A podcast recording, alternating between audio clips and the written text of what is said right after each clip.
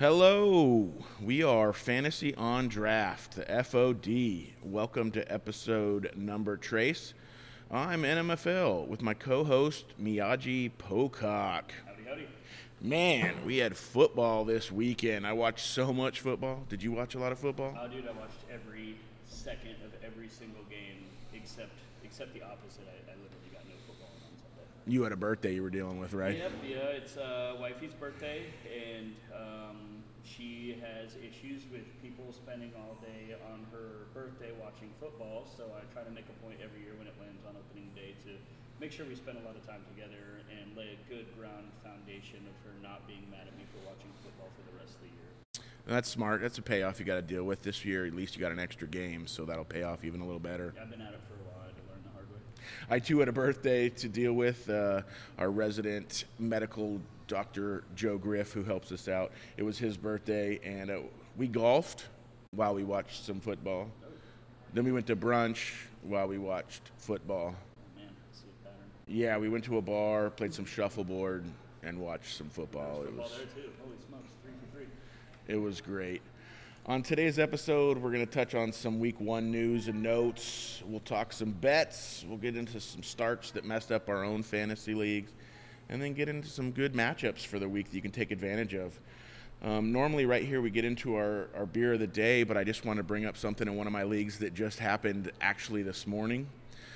Um, we had I saw we had put out a post, but we're young and new and didn't get much reaction to it. But we were asking about the fumble, um, the Baltimore Ravens uh, against Las Vegas Raiders. Yeah. They were going into that, and Lamar Jackson fumbled in overtime. Oh yeah. And we had asked if that had affected many games. And I had a game in our league. Our good friend Matt Forrester, friend of the show, his team ended up, he was losing by 1.9. His opponent fumbled for him to win by 0.1. He called me like as the game is just ending, and he's like, "Oh my God, I've I've been texting back and forth, and it's crazy." And that's it, it's great that that's how fantasy has warped my mind too while watching football because I believe I text you right after that too. Like, How many people's weeks entirely change um, on that huge play with a superstar who you're counting on to get you so many points? It's going into overtime, like the heartbreak and just gut reaction to that got to be just phenomenal. I'm glad it didn't happen to me. yeah, same. Both guys were just lighting up our, our boards on our league, and you know the rest of the league was chiming in on it, and it was it, it was funny to see because I wasn't part of it exactly, Right, right. but tough to see you know the other way. Well, this morning, bright and early, woke up to a nice sleeper alert. Stat correction. Oh my goodness.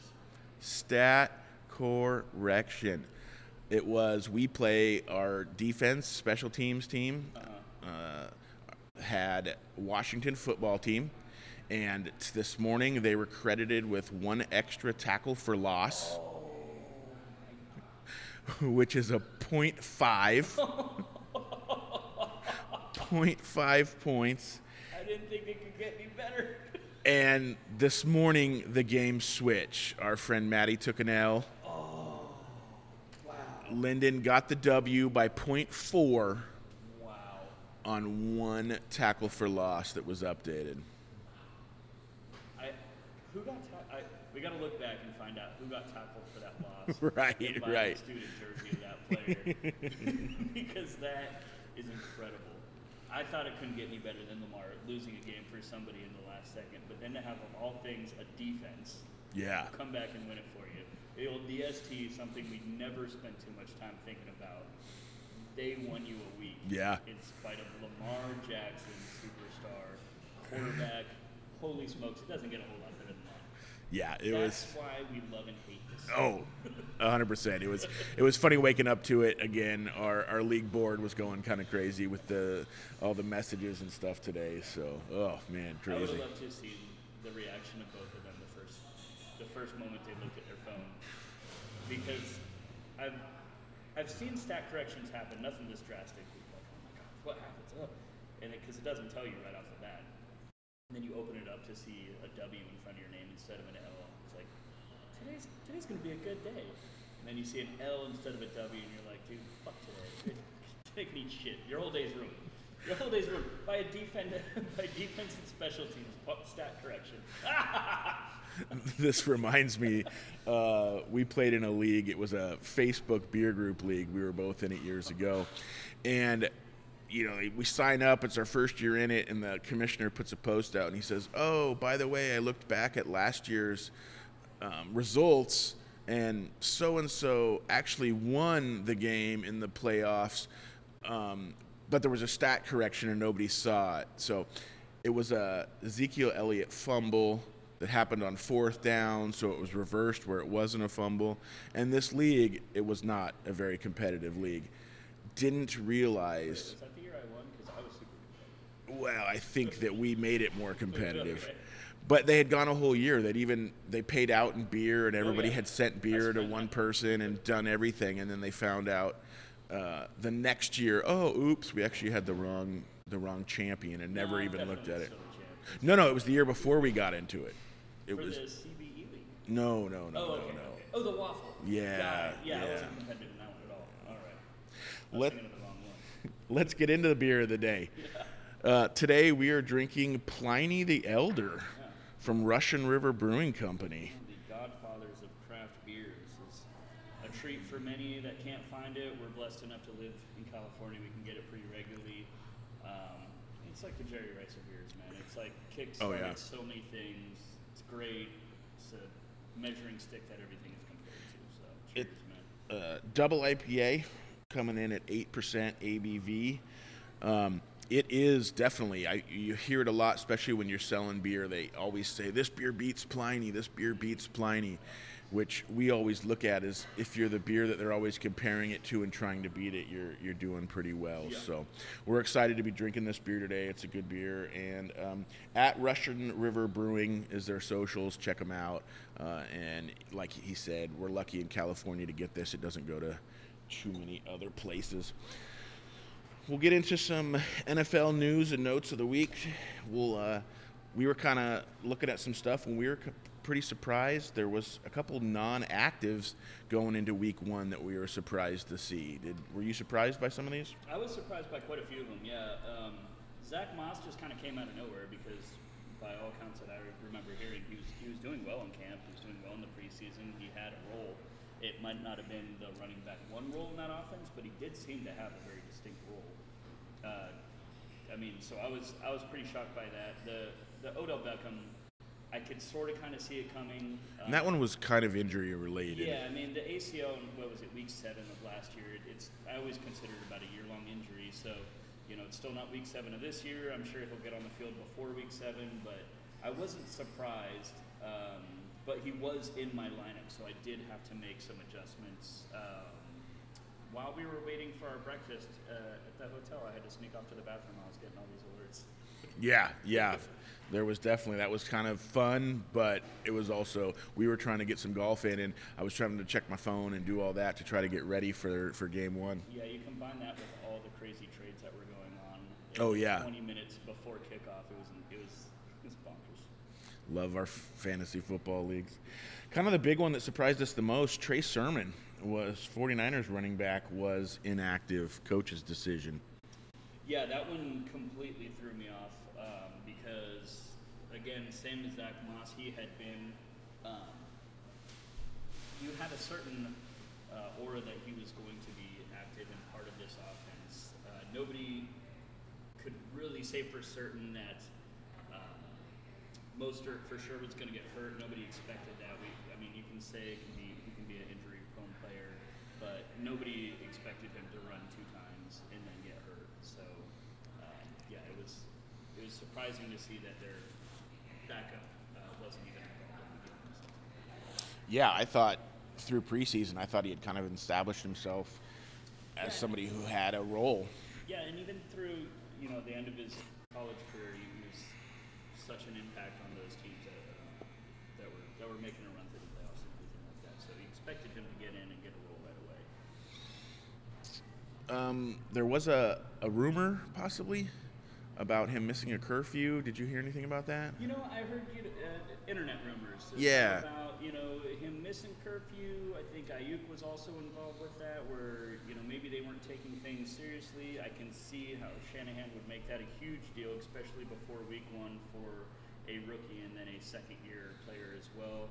Um, but um, you gotta. I mean, you're a professional now. It's your job. You got to take your job seriously. If you show up late to work, there's repercussions. If you show up late after you're supposed to be somewhere in the NFL, especially for a coach like Shanahan, I'm sure it's going to be the same, if not worse, going if he does it again.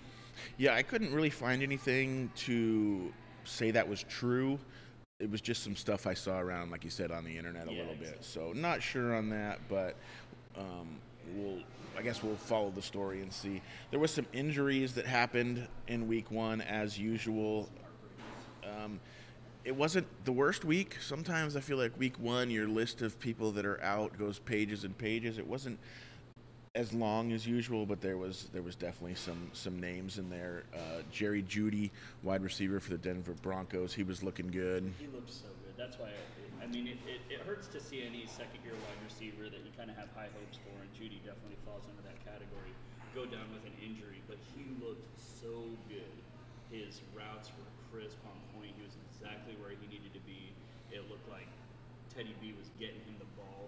Um, he was feeding it to him, making sure he was going to be a, a, a featured part of that offense. And that's exactly what you were hoping to see.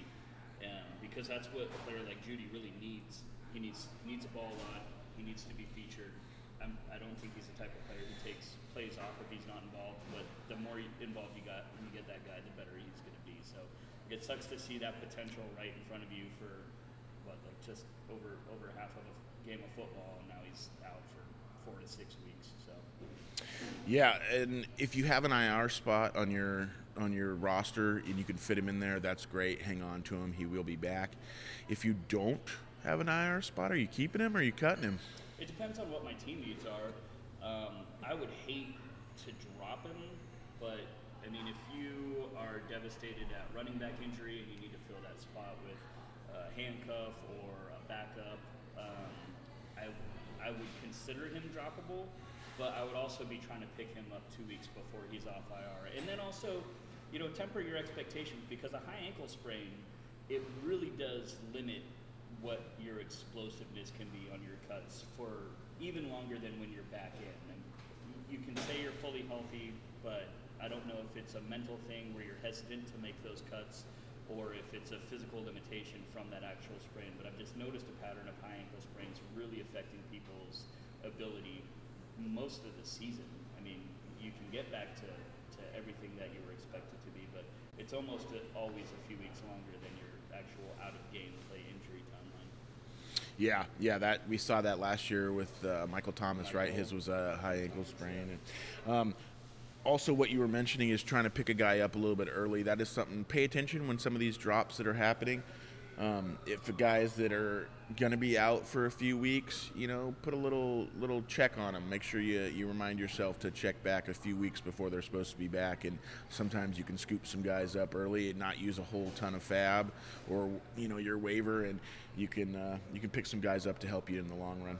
Or if you drafted really shitty too, you can keep an eye out for people that have to drop good like this. And if you have a spot on your bench where you know you can stash a dominant, potentially super dominant player like Jeudy for the for your playoff run, then yeah, stash him on there. Look, look for who people are dropping. Ryan Fitzpatrick, Fitzmagic, man, it's bummed. He's on IR. He had a hip subluxation, which I did ask Joe Griff, and he said it's uh, where the ball of the hip kind of starts to pop out of the socket Yeah, a little like bit. Shifts out but goes right back. It's not a full dislocation. Um, that's how Stephania Bell described it. I listen to her a lot, um, especially injury wise. Hopefully, we'll get Joe Griff right on that same level um, where, like, her word is gold. I'm sure he'll get there soon enough after he's he's uh, nailed a couple solid advice topics for me. But Fitzpatrick was such a heartbreaker, man. Like I was so excited to see what McLaurin and Samuel could. I mean, Samuel's already out too, but I was really excited to see what that offense could do with just a gunslinger and a smart football player um, who knows how to read defenses and just just YOLO's that ball, dude. He, For he's- reals. he's like- he doesn't care. He's, he's been around for a long time. He's got no problem throwing the ball 50 yards down the field on a 50-50 jump ball. And with you know the skill players that he has, it could have been so much fun. But um, I mean, if you had him, go grab Heineke. Seemed to Yeah. fit in that offense. Uh, I was surprised to see Heineke instead of Allen. Um, but I mean, with his play in the playoffs last year, he was a solid player. man. Yeah, yeah. Yeah. Did you see the scary Terry catch on the sideline? Oh, it's like a pirouette. Oh, Yeah. it's just- Phew, the man. adjustment in the air that that dude makes, it, it was like watching a cat fall. Like Yeah. Just, Yeah. It was, it was crazy. So yeah, Ryan Fitzpatrick out six to eight weeks. Um, I think in this one you can pretty much you could probably cut him and let him go, unless you're in a super flex league that you have to have two quarterbacks and then you have the IR. Um, he was kind of a streamer as it was. As much fun as he is, and as much fun as he is to watch, you can you can cut him, let him go. There'll be somebody else to pick I up. really excited to have him as my fourth quarterback in the Superflex league. Yeah, yeah. Um, we did touch on it just a little bit, and we're, we're going to talk about all the 49ers running backs shortly. But Raheem Mostert um, went on IR. It started out, he was going to be out six weeks or so to eight weeks, and then the next day he just came out and said, That's it, done for the season. He's getting surgery to repair it. Yeah, it's, it, it originally was reported as chipped cartilage. I again didn't know what that was. Asked Joe Griff. He said it was the uh, torn meniscus, maybe a piece chipped off and was floating around the knee. Could also be the articular cartilage on the surface of the bone. He uh, Raheem is getting the surgery. He's done for the year. It's sad to see. He he's fun. He's exciting, but Yeah, he's injury prone. Those two runs he had, it was explosive and quick, and it's just. It seems like every year you get these what could have been stories, and Mostert has just been one of them for a few years now. But when you see him, he just breaks away. You're like, fuck, I want that guy healthy. Yeah, yeah. Thursday night football, Michael Gallup was injured. He also went on IR with a calf injury.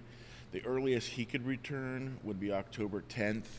Um, he's the three there. I don't. It's this isn't as big a news. If it was um, CD or, or something or Amari, we would be freaking out. But Gallup was pretty much drafted as everybody's third. Yeah, and it, if you had him, um, Cedric Wilson is obtainable. He's a free agent on most leagues. He's the other third wide receiver for the Cowboys. So if you were just looking for a third receiver from the Cowboys to have in your lineup, um, he's he's obtainable. Go out and get him. Uh, but I wouldn't force that. He's you know just a guy in my opinion. But um, it's unfortunate about Gallup. Yeah, yeah, that's how I feel too, but not a whole lot you need to do there. Let's get into the 49ers running backs. Uh, Raheem's out. Trey Sermon was inactive. Elijah Mitchell, he had a great game. He was 19 for 104 and a touchdown. They had JaMycal Hasty in for not a lot of touches, but he ran for a touchdown. Um, they just signed on Johnson onto their practice squad. What what are we doing here? What's going on with the 49ers? So what's really what's really crazy to see is the amount of fab that's dropped on Elijah Mitchell in all the leagues. Oh, geez, yeah. I mean, there is some leagues where it's like 90% of your fab is on Elijah Mitchell, and I think he looked good. I think he proved that he can play in the NFL. Um, and I don't know how many people just forgot like just Trey Sermon wasn't active. If if that injury had happened when Sermon was activated, like that would have been him doing all that, and he would have um, obtained all those stats as well. I'm, I'm guessing uh, because a, lot of running back production comes from that Shanahan offensive scheme, um, dating all the way back to his dad. Those running backs do great. I just think Sermon's going to be ahead of him on the depth chart. I think Elijah Mitchell's going to have a role, uh, but I don't think it's going to be the lead dog role. I think definitely going to take that. I think Kerryon uh, as soon as he gets um, used to and acclimated to that system, he could be explosive. If you know you're not in some league with some maniacs who's just been saving Kerryon Johnson for years, you can just go get him. But I mean, you could probably pick him up for nothing. But Hello, everybody. We had a couple technical difficulties. Just one. I am not a very good producer of my own podcast, and I did not record both channels until right now. we are unfortunately are going to run with it and let it go. We will start over at the 49ers running backs, but I'm kind of an idiot. I apologize. Well, I think it's kind of biased and, and just downright disgraceful and disgusting that you would fix it right when we're talking about your team's running backs with some of your favorite players involved. I'm not going to say who, but it's blatant, it's obvious, it's a travesty. I will not stand for it. I can't believe you don't know how to use my computer better. And that's all I'm going to say. and it is the reason why we're starting the 49ers running back section over again. Um, but here we go. Let's get into it. 49ers running backs. Raheem Mostert's out. Trey Sermon's inactive. Elijah Mitchell had a great game. JaMycal Hasty ran for a TD. They signed a guy I've never heard of before, Kerryon Johnson. Um, what are we doing? What are we doing here with the running backs in San Francisco? Uh, I mean, Elijah Mitchell was going for all the fab in the world, man. He was going, people were spending 90% of their fab on this dude, and I think people just kind of overlooked the fact that Trey Sermon was not active for that game. And if he were, I'm pretty sure he would have been getting the lead role carries. Um, he's just got the draft capital. I know the Shanahan offense um, running backs thrive in that, really, no matter who they are. But they did draft Trey Sermon fairly high, and Elijah Mitchell has proved that he can do it on the field, and I think he will be utilized more than he would have been before this game. But I do think in week two, Trey Sermon is going to be the guy. Um, JaMycal Hasty, I mean, the way running backs go down in San Francisco, grab him and stash him. Same with Kerryon. When he gets used to that offense, I'm sure he'll be uh, a key player in that um, if you can get him. I mean, he's obtainable unless there's just maniacs out there that are stashing Kerryon everywhere they can. But I mean, who the hell would do that? He's been cut and hasn't been on a team, like so he's obtainable for sure. Yeah, I think that Trey Sermon being inactive, at least a lot of the stuff I was reading and I heard has to do with the fact that he doesn't play on special teams, and it's hard to have a guy on your bench that doesn't play on special teams when you only have a 53 man roster. I think he will for sure be active, and I think he's going to be the guy as well. I think that Elijah Mitchell will have some run and he will get some some carries and do that, but I just find it hard to think that Trey Sermon won't be the guy there. Yeah, and it, I mean Shanahan has a history of using multiple running backs anyway. Exactly. So I mean, if Elijah Mitchell gets bumped down to what JaMycal Hasty was used for this game, he still has touchdown potential. He still can get any you know five to 12 carries, touches a game in one way or another. He he could catch the ball, so he's not a complete wash. I just I, I can't I can't wrap my head around how people were spending almost all of their season long fab in redraft where it means something in dynasty. I flush my fab down the toilet on whoever. Right. But in redraft, you know, that was I was shocked to see how much he was going for in some leagues. Yeah, I had some people asking me about you know how much to spend on Fab, and it was hard for me to give an accurate idea because I bid on him in a few leagues, but I was bidding in the the thirty-five to forty dollar range because yeah. I was willing to lose him. It, yeah. it, wasn't. I didn't really need him. I just thought, hey, if nobody else bids, I'll take him. Um, so it was hard for me to give a concise, hey, you need to bid seventy-one dollars. Yeah. Some of them are crazy. Yeah, and you know it all it, it all boils down to what your team's constructed like. Also, if if you needed a running back, like absolutely needed a running back, then yeah, sure, go out and get him. Uh, but it again, that's super risky. You can say you need a running back, and then you're getting a guy who might not be even the lead dog on his team. Right, right. Um, there were some some zeros that happened this week. Kind of a few things that were unexpected there. Brandon Aiyuk, he was supposed to be. There was talk of him being the number one wide oh, yeah. receiver there, and he didn't even get a target. Nope, nope. And I hate to bring up the name of you know Pettis, but you hear some comments from Shanahan about you got to grow up, take things seriously. It just brings back to mind of a you know when, when Dante Pettis was supposed to be a thing. We even had a bet on him, right, and uh, right. Uh, he just you know if if coach isn't using you and coach doesn't think that you're taking it seriously, um, you're it really, really caps your upside to say the least. Yeah, I think we both think that he will have a role in the offense going forward. I hope he does. He's fun. As long as he listens and, and makes the makes yeah. the improvements there. Yeah. Mike Gesicki, tight end for the Dolphins, also put up a zero. He, he didn't do much at all. I think he had one or two targets, but didn't have a catch. I saw one target uh, for him bounce off of his chest and lead to an interception. It was a pass that shouldn't have been thrown anyway. I won't put that entirely on him, but um, yeah, I mean somebody whose athletic skill set is just off the charts, like you expected more than a zero. Yeah, expected yeah. more than a zero. That's not a whole lot, but yeah. Um, both Saquon Barkley and Aaron Jones, they both put up 2.3 points. Can you imagine if you had both of those starting on your team? Oof, yeah.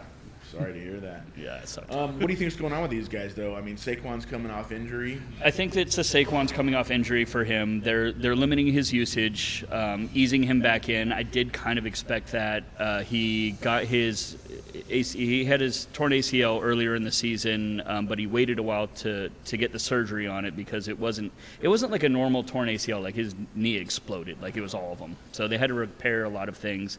Um, I was impressed to see him uh, back active in um, in pre or not in preseason, but being activated for week one anyway. So I'm kind of expecting him to to slowly ease into the season. I think he could be a league winner by the end of the season if they let him, you know, heal the right way. And Aaron Jones, like sometimes you just got to chalk up a game to garbage, and that Green Bay offense was fucking garbage. Yeah, yeah, they really were bad. they were bad. I, yeah. I'm all in on Aaron Jones yeah. still, but I will uh, I will ask for a friend.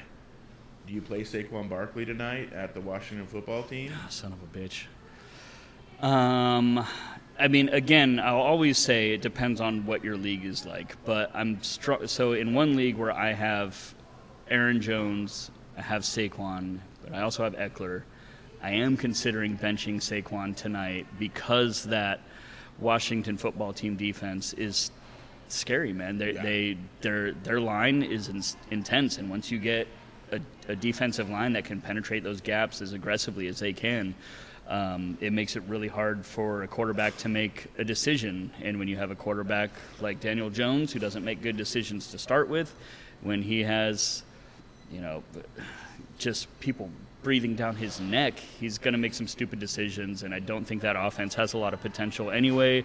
And then on top of that, with his limited um, snap count tonight, which I think it will be, I if you don't have like a better like, I might start Damien Harris over him.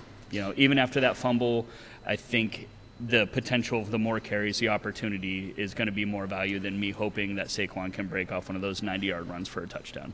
Yeah, um, I think I I think my friend is going to start CEH over Saquon. And, That's a smart move. And be okay with that. Yeah, yeah, yeah.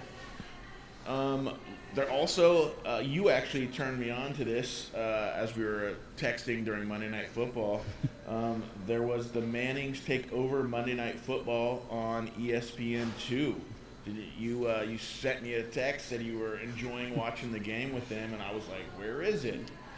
Luckily I, I, switched over to ESPN2 and, and I watched it. What did you think of all that? Well, it, it, it, makes it better because I think the ESPN broadcast team isn't isn't the best. I, I actually would I normally listen to like Kurt Warner and damn I forget the other guy, but on Westwood One the the radio feed over the the video um, because the ESPN commentary team I've just I don't I'm not a fan.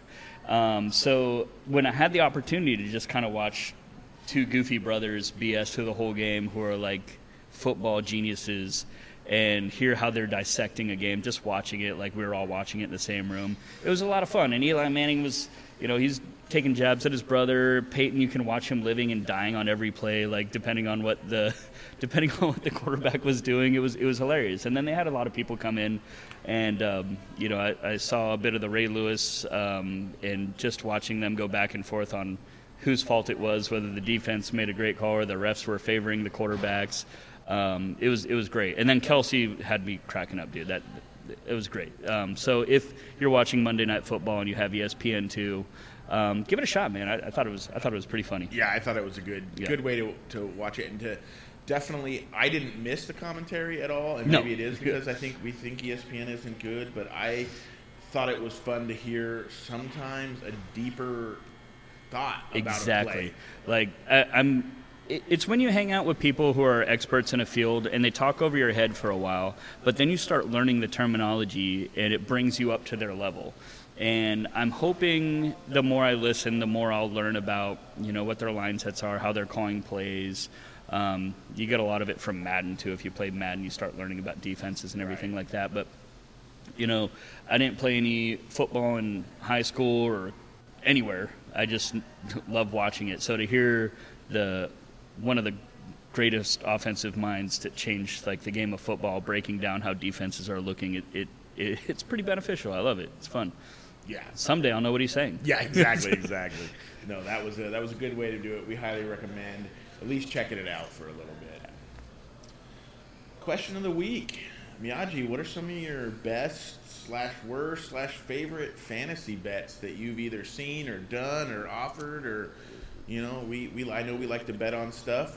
What are what It's are one of my favorites? favorite parts. Yeah. So, I I have one bet. It's like my default go-to fun bet. I just love it. It's a classic. Uh, it's a tale as old as time. It's a pie to the face. Like sometimes it can just be you know a little whipped cream in a in a, in a pie tin. I like to go full chocolate cream pie. Uh, my boy Blakey Mistakey will buy a whole nother can of whipped cream just to dump on top of that. Oh, I've seen it. But it's a it's a win-win for everybody. I mean, if you lose, you open your mouth at the right time, you get a big old bite of pie. You can eat it right off your face when you're done. And and then who doesn't like smashing a pie in their their inferior, much inferior friend's face, and um, especially in a crowd of people. So I do get to smash a pie in one of our league mates' uh, faces. I think today actually we're going to do that, and I'm looking looking forward to it. Um, Awesome. yeah, I, I've seen I've seen some other ones online. I think I sent you the thing where one of them was a plastic surgeon, and the winner the winner of the winner of the league, plastic surgeon said he would uh, give his wife free breast implants, but the loser of the league, the male, also had to get breast implants, and that's got to be the most vicious one. Yeah, that's tough. And uh, a classic one I do with my buddy Matt: uh, mayonnaise in the shoe, run around the block. Oh yeah, Fill- that's that's a you gotta fill your, your fill your shoes with mayonnaise, run around the block. It's a hoot. I'm in a league. Um, we started as a bet league where you, you made a bet every week. As we've gotten a little bit older and more children have come around, it's slowed a little bit, but the, we still do quite a bit of bets. I actually just won week one, and my buddy Sam has to be my hype man at the draft. He has to hype up my draft picks. He has to hype that. me up. Love it.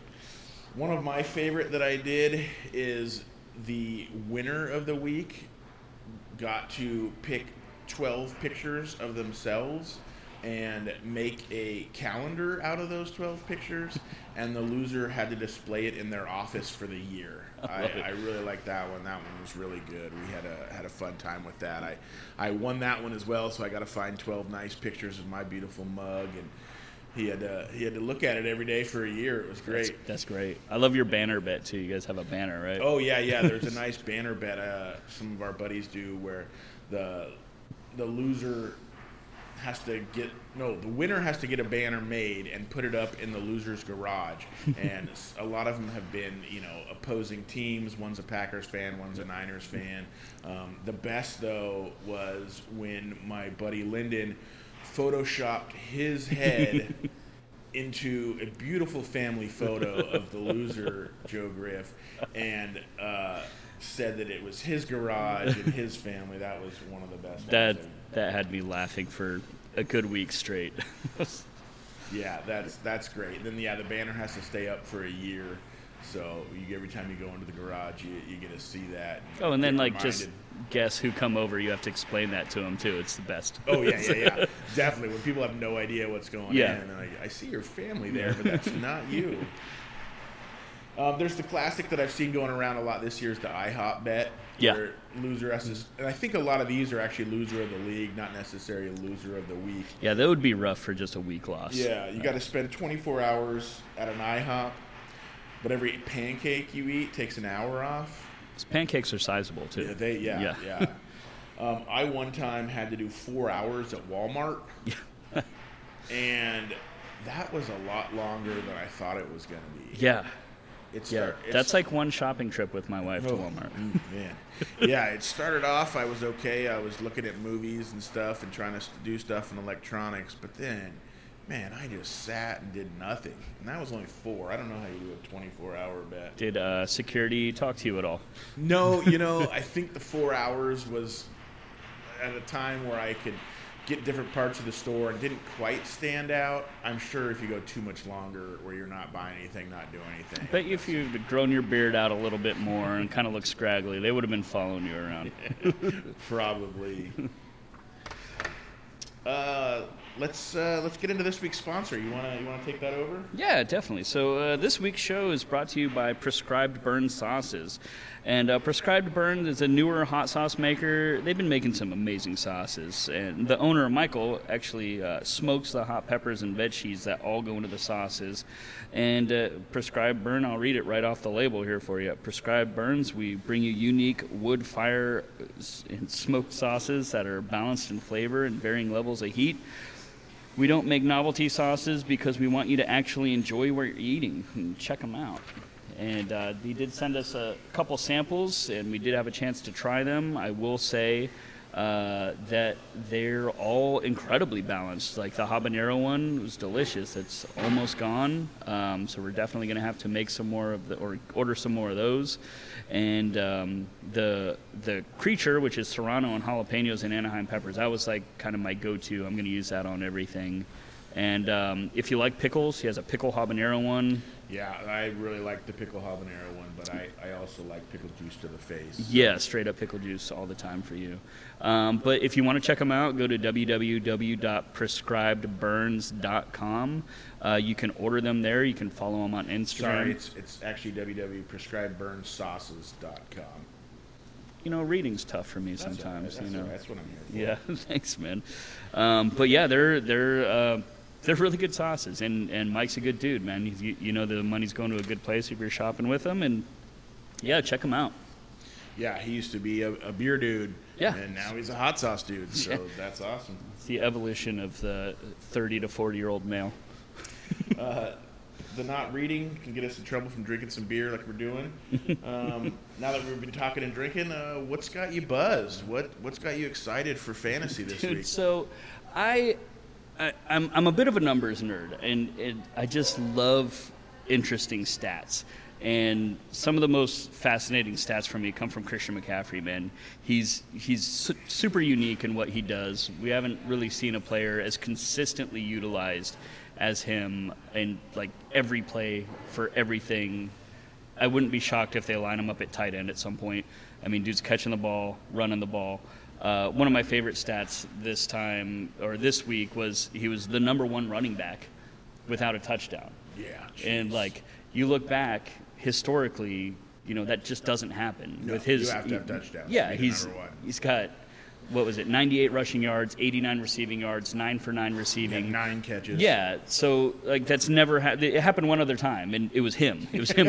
it was him two years ago. It's like that's it's it's insane, and and the dude does get touchdowns. So like when you, I'm a big fan of of looking at things historically, but in the, in the present sense, like I like watching historical things happen in real time, and I think Christian McCaffrey is one of those players where you're going to look back and you'll be like, man, that dude was awesome. It was super fun to see. Um, and you know, I just I, I just love that type of stuff, and especially around football time, you start comparing uh, stats to other things historically. And I mean, one of one of my favorite stats ever is just Larry Fitzgerald, man. Oh, I know this. Just the love it. boss, dude. Like, this dude is so good and played with such garbage fucking quarterbacks. This dude has more tackles than dropped passes. Which means he's tackled people that intercepted the ball from his garbage ass quarterbacks more than he's actually dropped the ball when it's being thrown to him several times a game. It's insane.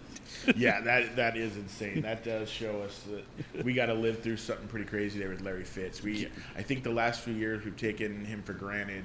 Yeah. but he was an amazing specimen, and I think Christian McCaffrey, we're kind of living through that mm. too. Like he's doing things that we've, you know, never seen there. Yeah, sure, there's been thousand thousand guys before. Roger Craig was one, Yeah. but at the rate this guy does it, I mean, oh. he is literally two players in mm-hmm. one roster Yeah. spot Yeah. every week. He's, He's he's like if Bo Jackson from Tecmo Bowl was a real player. That's Exactly. basically Christian McCaffrey these Exactly. days.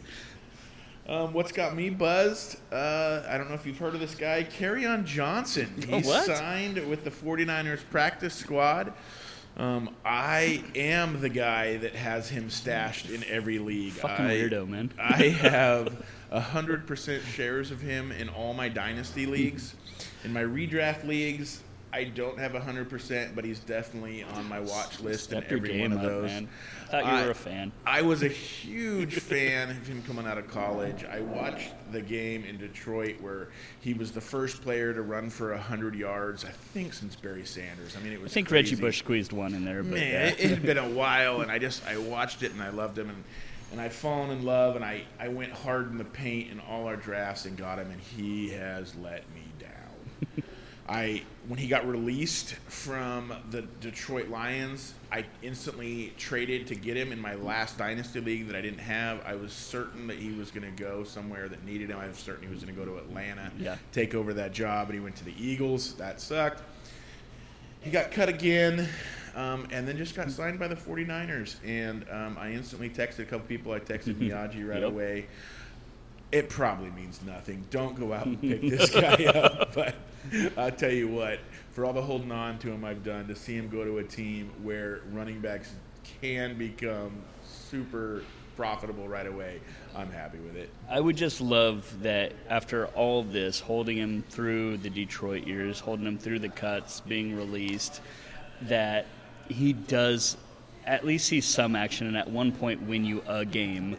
And even better yet, like if you're you're a Niners fan, if your favorite team wins because of this dude that you've just been married to for years now, um, that that makes me happier than him actually getting a job. So like, good, good for you, man. I'm happy for you, man. Well, it would be it would be nice to, to at least get him a start. That would be that would be fun.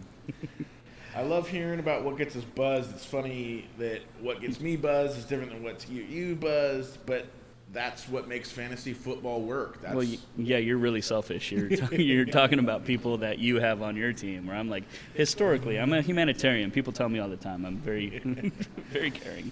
But how you see a guy can be way different than how I see a guy, and that's how trades work. You know, we have to have differing opinions a little bit to make stuff work. But sometimes people get a little heavy into the sauce. Yeah. And we get our drunken trade of the week. Uh, our drunken trade of the week this week is brought to you by at Bad Fantasy Football Trades on Facebook. I'm gonna let Miyagi uh, get into this one because he is in this deal. Yeah, yeah. I got. I. I made the show, so I got sent an offer. I didn't send this one out. I do send out some hot garbage trades. I won't be surprised if uh, I'm mentioned on here at one point or another. But um, I was sent by my very good friend Ben um, after the opening week game where Tampa Bay um, beat the Cowboys. Uh, they sent me Tom Brady for um, Chris Carson and a 2023 second.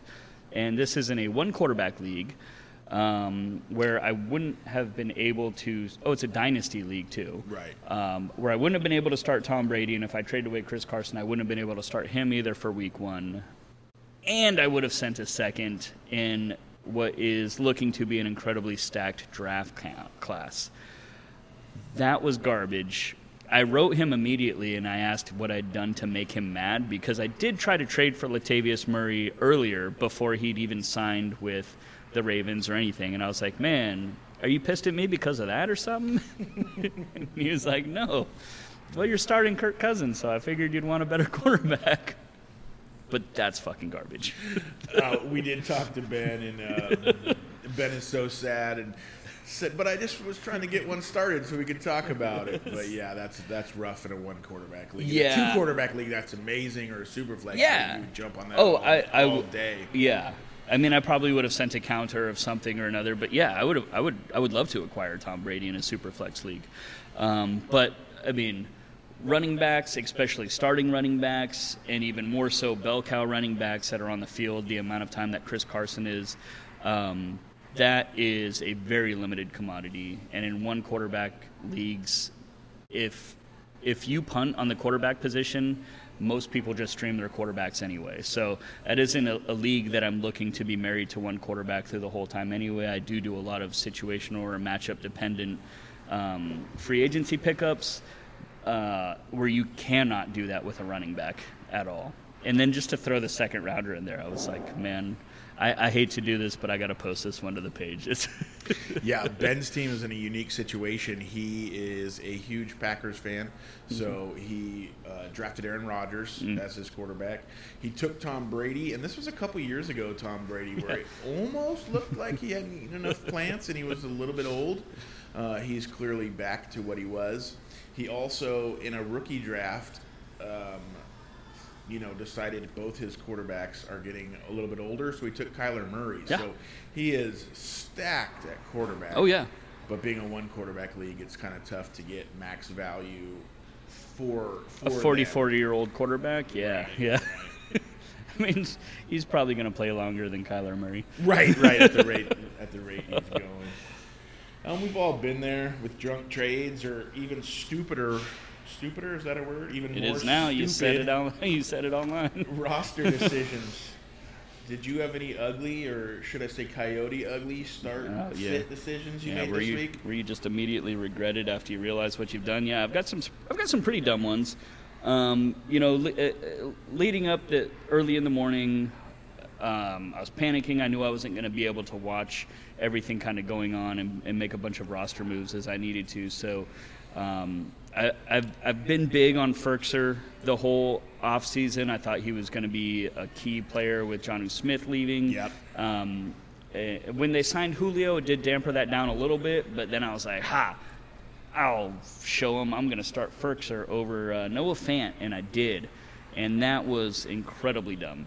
Um, D-U-M, dumb. Yeah, yeah, that's what capital dumbs. Um, then uh, another one is I was just going for volume, so I figured Mike Davis, he's going to be, uh, he's going to be involved in that offense, you know. So I'm going to start him over Mike Williams. You never know. Uh, that was dumb too, man. You got any dumb ones? Yeah, I have. Uh, we kind of had talked about it earlier. I got a pretty stacked team, and so I have a pretty deep bench.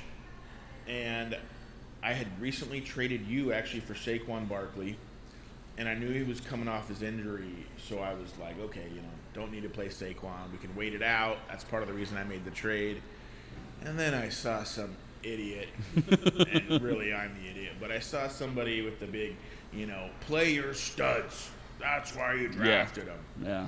So I said, yeah, you know. Get fired Do up. I want to be the guy that has Saquon on the bench when he scores 30 points, or do I want to be the guy that has an in? So I started Saquon. He got me 2.3. You were off by a decimal point, man. Yeah. It's not the worst. Yeah. I also played Zeke, which isn't a horrible idea, but going against Tampa Bay, I, Yeah. I should have known he yeah. wasn't going to It was Zack Martin out. It's tough. Yeah, and, and it wasn't so much that I played those guys, it was kind of who I played them over. Yeah. For me to bench CeeDee Lamb, that was that was dumb. Yeah. And uh, I could have easily slipped Clyde Edwards-Helaire in there. And um, I somehow, luckily, pulled out the win in that league, but that was mostly due to the Kelce Mahomes stack. Oh, yeah. They, they put up enough for me to just pull that out. But uh, the the player studs, Yeah. that one that one got to Well, me. that's rough, man. And. I did it. Yeah, well, that's normally my mindset. Um, but you know, th- there is some things that you, you can look in a little second layer, and the the Elliott thing that you know, if if you know you're going against Tampa's defensive line, they're bringing back all those players from last year. You know, you you could have maybe thought about that, and you could have maybe thought about the the Saquon injury and returning and everything. But uh, week one is so tough because you're really excited to play your people, like you, you super are. Um, but I did do some smart ones, and not everything was bad. I did um, last minute. I put in Higbee over Ertz. Some people might be thinking, why do you have Ertz in there in the first place? Um, sound like he made up with, with the Eagles over the offseason, and, and by all accounts, it looked like he was going to be um, back in the role he was. Um, but Higbee ended up, uh, he, he secured me a win, tight end premium league. That's another reason I had Ertz in because he just, you know, he gets receptions, man. He could get 40 yards off eight receptions, and that's a great day in a, in a, a tight end premium league. And then um, I put in Big Ben over Fitz. You know, I don't know why. Uh, last minute, I was like, ah, Fitz. Like, I, I'm really big on the Chargers' chief defense this year. I think Derwin James is like one of those all-world talents that we just haven't seen play a whole year out. His rookie year, he played enough for me to just think that dude's a game changer. So I did bench him, and I put in Big Ben, and, and he did fine. I should have put in Wentz, um, but I'm still, again with injury, I'm, I'm, i was slow playing him down a little bit and, and, and taking some time. Wentz is also the kind of quarterback that's that's kind of hurt you in the past. Yeah, he's broken my heart. And I um, mean you specifically, but I also mean all of us a little bit too. No, me specifically. Yeah, yeah. I have him in almost everything. He's my carry on. Yeah, yeah. I, I have him in a, a couple leagues, and you just I want to root for him, and you know, and but last year was so bad. Hopefully this year he can turn it around a little bit. I hope so, man. Yeah. I hope so. Um, looking ahead, what are a couple matchups that you think we can uh, take advantage of, specifically this week, um, where you think you can get some good fantasy points, where possibly people, you know, aren't sure what to do? Yeah, so that's something I always look into. Um, is matchups really like when when you're looking at who you're going to start, who you're going to sit. I mean, your offensive players are playing against a defense, so that matters. So um, when you have uh, some storylines involved too, I don't think there's much better of a game than the Packers at home versus the Lions. I mean, Aaron Rodgers just laid a big old shit on national TV, and he hates that. If you look back historically, when he has what's classified for him as a bad game, nothing ever as bad as what we saw this last week, but yeah. he generally comes back guns ablazing ready to shut up all the haters. Oh yeah. And I cannot think of a better fucking defense to do that against than Detroit. Um, you know, Detroit's defense looked god awful. The Niners just dropped a 40 burger on them, and you know that's that's ex- that's that's prime for for what Aaron Rodgers is hoping to do. So anybody I have. Uh, on the Packers, I'm starting Tonyan. I'm starting Davante Adams. Obviously, um, I'm starting Aaron Jones. Definitely, I wouldn't even be against starting Marquez Valdes, Scantling. Um, it could be one of those situations where they're up high enough where AJ Dillon is a factor. And then on the flip side, I mean, you're going to get a shit ton of garbage time from, from, from the Lions. And they showed this last week. I mean, both D'Andre Swift and Williams, they were, they were both over 20 points. So I think with Swift's injury a little bit further behind him and him definitely being utilized as their key back in the second half of that last game, I would expect a big game from him. And in Hockenson, man, like I think he got something crazy like 20 something percent, like 25 percent of their high. passes, and and as their tight end. And then when you combine that with the two running backs, getting 20% also. There's almost nothing for their wide receivers. But what they do have at the wide receiver position with Quintez Cephus and uh, St. Brown, they got some burners, man. So they can throw the ball deep down the field if they're behind. So you could get a huge game from Goff again. You could get a huge game from, I'm expecting a huge game from their running backs for sure. I am not sitting Hockenson over anybody unless you have fucking Kelce, basically. Um, and or I guess Waller after this last week too. I'll put Waller up there too. And if you're desperate, like if you're in a close matchup, because this game is on Monday Night Football, so it's going to be the last game. There's going to be a lot riding on it. If you are desperate and you need some big plays, throw Quintez Cephus in there, man. He's shown that he's a capable wide receiver, and when he gets in some space, he can take that to the house. If you're down big and you don't have a chance anyway, throw him in there. See what he can do, man. Like, yeah, I, I, I agree. I'm big on the Packers. They put up a stinker. I mean, that game was so bad. I love. I was hearing about the conspiracy theory. Did you hear this at all about people are Aaron Rodgers being so petty that he just came back to Green Bay to be awful, to ruin their season, and to drive his trade value down so that he can get traded for less go somewhere, win the Super Bowl next year, which is obviously not the case. It was one game. It just was bad for them. He's going to be great. But I thought that was a funny. I just. I, I love the creative thinking out there that comes up with these things because these are the types of things that I I I think about this crap all the time. Like narrative driven and that's what's made it so hard being you know a San Diego Chargers fan for for decades and decades is there was always a storyline that you could make work.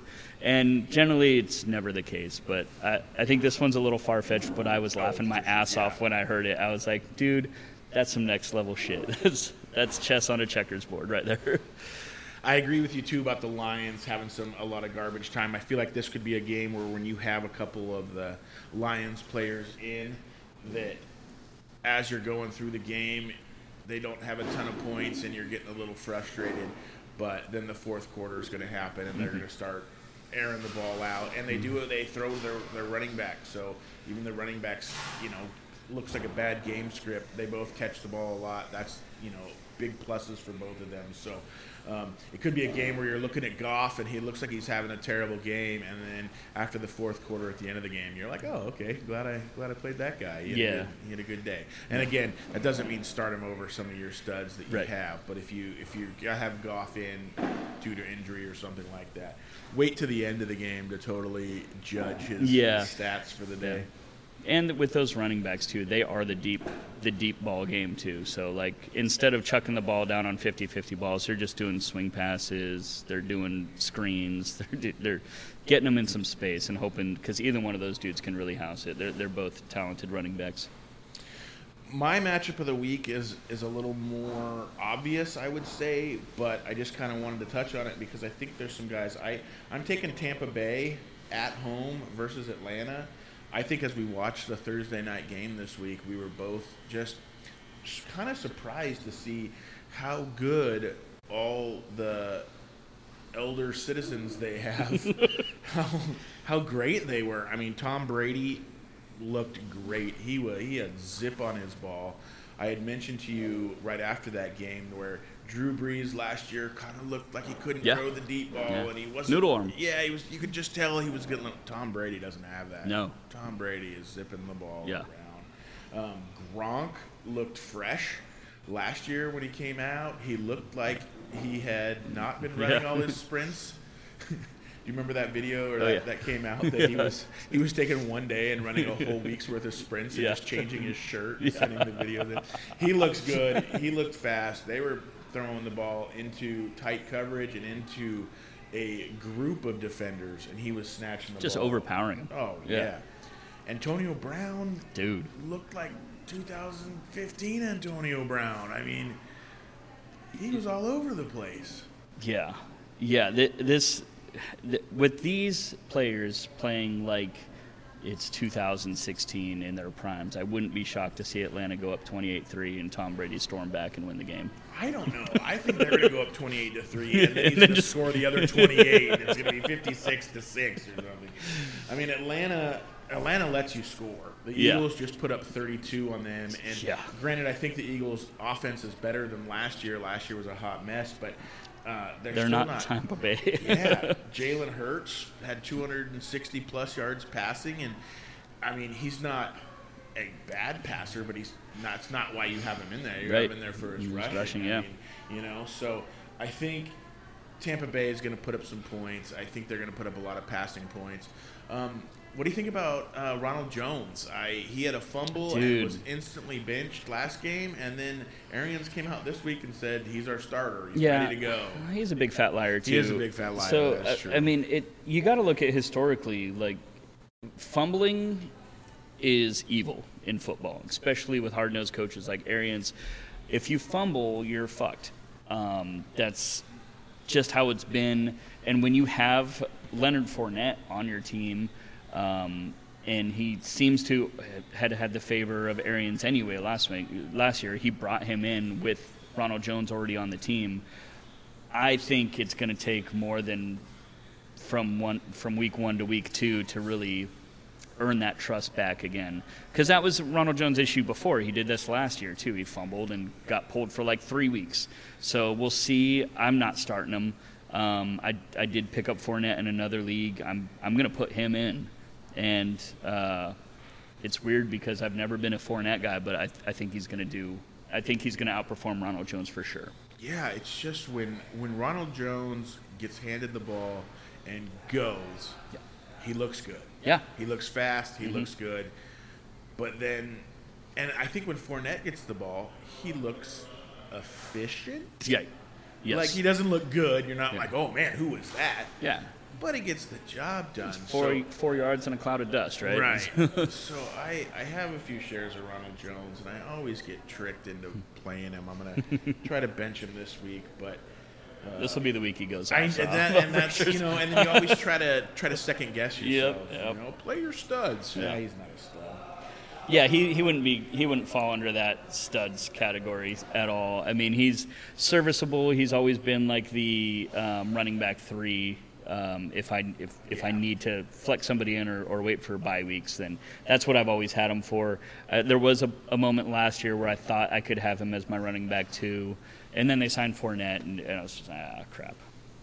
Yep, that's how I feel. I Which- unfortunately do have him as an RB two in the league. I'm not happy about that. All right, so let's rank these wide receivers. You on the spot right now? You got Godwin, Evans, Antonio Brown, and let's throw Ridley in there, one to four. Wait, throw Ridley in there too. Yeah, yeah. I know they're different teams, but for this game, Okay, I would go Point total. Antonio Brown, okay. Calvin Ridley, All right, Godwin, man. Evans. Evans at the bottom. I- it I- sucks to say, but I, I agree. I did have this theory that they were going half by half, which means this next one, Mike Evans, should have a really big first half before it cycles back down to Antonio Brown again. But that's completely made up. I made it. I pulled it out of my ass, but that's just what it seems like. to me, Evans is just the most inconsistent. Yeah. Like he's he NFL wide receiver, he might be the best of that whole group. yeah. Um, But he needs that 50-50 ball, the Yeah. chuck it up, and he'll go get it. Oh yeah. But that is not a Tom Brady special. Yeah. Mm-hmm. Tom Brady keeps a hold of the ball. He throws it where He's smart. only his guy Yeah. can get it. He's not going to get 50-50 means 50-50 the defense could get it too. Yeah. You know, where he could just drop it off to Godwin or Antonio Brown doing one of their cross routes and just pick up the easy 12 yards Yeah. instead of the 50 yards, which is crazy too because that's Bruce Arians' thing. He no no risk it, no biscuit. Go down there and get the ball, chuck it up. So it's it's fascinating to see the safe player that Tom Brady was in New England kind of open up to maybe do two or three of those 50-50 balls a, a game Right. instead of like two or three the whole year, unless when you had Randy Moss, you know, then you didn't give a fuck. You didn't have to give a fuck. You got Randy Moss. Um, but I, I would love to see, you know, him just chuck the ball to Mike Evans. That dude's such a savage. Like he will bully defenders and just get out of my way, kid. And, and we'll see some of those games. Yeah. We'll see games where Oh, yeah. Mm-hmm. he's 150 yards and three touchdowns. I mean, we'll, we'll we'll see some of that, and at the end of the year, he'll be He'll be, up there. Yeah, he'll be over a thousand yards, Yeah. probably double-digit touchdowns, and it'll all come in a handful of games. I just, I think this one, I think this one could be one of those games because Atlanta's defense is just such hot garbage. Uh, what do you think Pitts is going to do this week, man? What did he hit? Had eight targets. I think he had four catches. Yeah, he was Um, targeted heavily early. You know, Tampa Bay, their defense gave up some yards through the air. I mean, so it's possible that, that he does well. He just he's so young and still learning. I, I have him in a couple leagues. I'm trying not to start him just yet. Um, but I would I easily see him in the five to six catch range, you know, somewhere in the sixty to seventy yards. And touchdowns can come and go. I mean, you know, he could easily 70 yards and a touchdown and have a great week for you, or he could have five catches, 65 yards, and you're not mad at it. No, that's still a good game for a, for especially a tight end. Yeah. But I just don't see the, you know, 12 catches, 120 yards, two touchdowns just just yet. I, I think the the Kelce numbers are still a few years away. I think they're coming for sure, but I, I agree with you. I think it's still pretty early. Um, I'm hoping that he's the safety valve for um, for Matt Ryan. You know, he's getting pressure from those quarterbacks and just dumps it off to Pitts and go make a play. Dude's super athletic. They drafted him to be super athletic, or it could be the opposite. Matt Ryan still has a gun. Chuck it down the field and let Ridley go make a play. Yeah, for that sure. dude's a fucking stud. Sometimes we uh, we watch games and we take a lot from them, especially week one. I feel like there's a lot of week one reactions, but I just want to make sure everyone knows. Um, don't be fooled by the Texans. yeah, fuck the Texans. They're awful. they, they put up a lot of points and they they looked good against Jacksonville, but I think Chico State's football team would look good against Jacksonville. And we haven't had a football team here since the '90s or something like that. But yeah, Texans, um, no. Yeah, the, it, it was good to see. It's good to have some validation. Like I thought Brandin Cooks was still going to be used. He's the only player there, so he absolutely was. Um, so it's kind of cool to see that. But there's there, I like the Jags were trying so hard to lose. Um, Trevor Lawrence was just making rookie mistakes. He was turning the ball over. When you turn the ball over that much, the the other team's going to get points. It, it's, like you could have just walked over and handed the ball to the defenders with some of the bonehead throws that were being made. So that's not going to happen every week. So yeah, don't go don't go throwing your life savings down on a on a Texans winning the Super Bowl bet. For reals, yeah, that's not a good call. Yeah. It was it was interesting though seeing all the stats coming through. Like you said, you know, week one, you're you're just so open to everything. Like the first 15 minutes of just getting alerts on my phone. I think I sent you something where it was like, dude, sensory overload. I'm like, I'm living and dying with every notification because in the off season, you get a notification. It's normally like, oh, so and so blew out their knee or is arrested or anything like that. And with this, it's like, oh, big play, 20 yard play or whatever. I'm just like dying and living with every single one. So, yeah, no, for sure. Getting all those alerts was was a lot. Um, I'm I'm struggling with. I don't know how to give credit for this, but I want to remind people Thursdays. Get your any players that you're playing on the Thursday night game. Get them into their actual. So if you have guys in flex that are playing on Thursdays, mm-hmm. move them into the running back, move them into the wide receiver.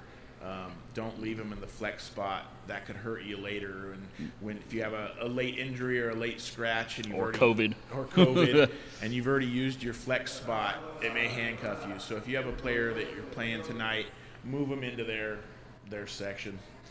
Uh, thanks for listening, guys. We're, we're so happy to have you. Please give us a follow and review at iTunes. All iTunes reviews will be shouted out on the show.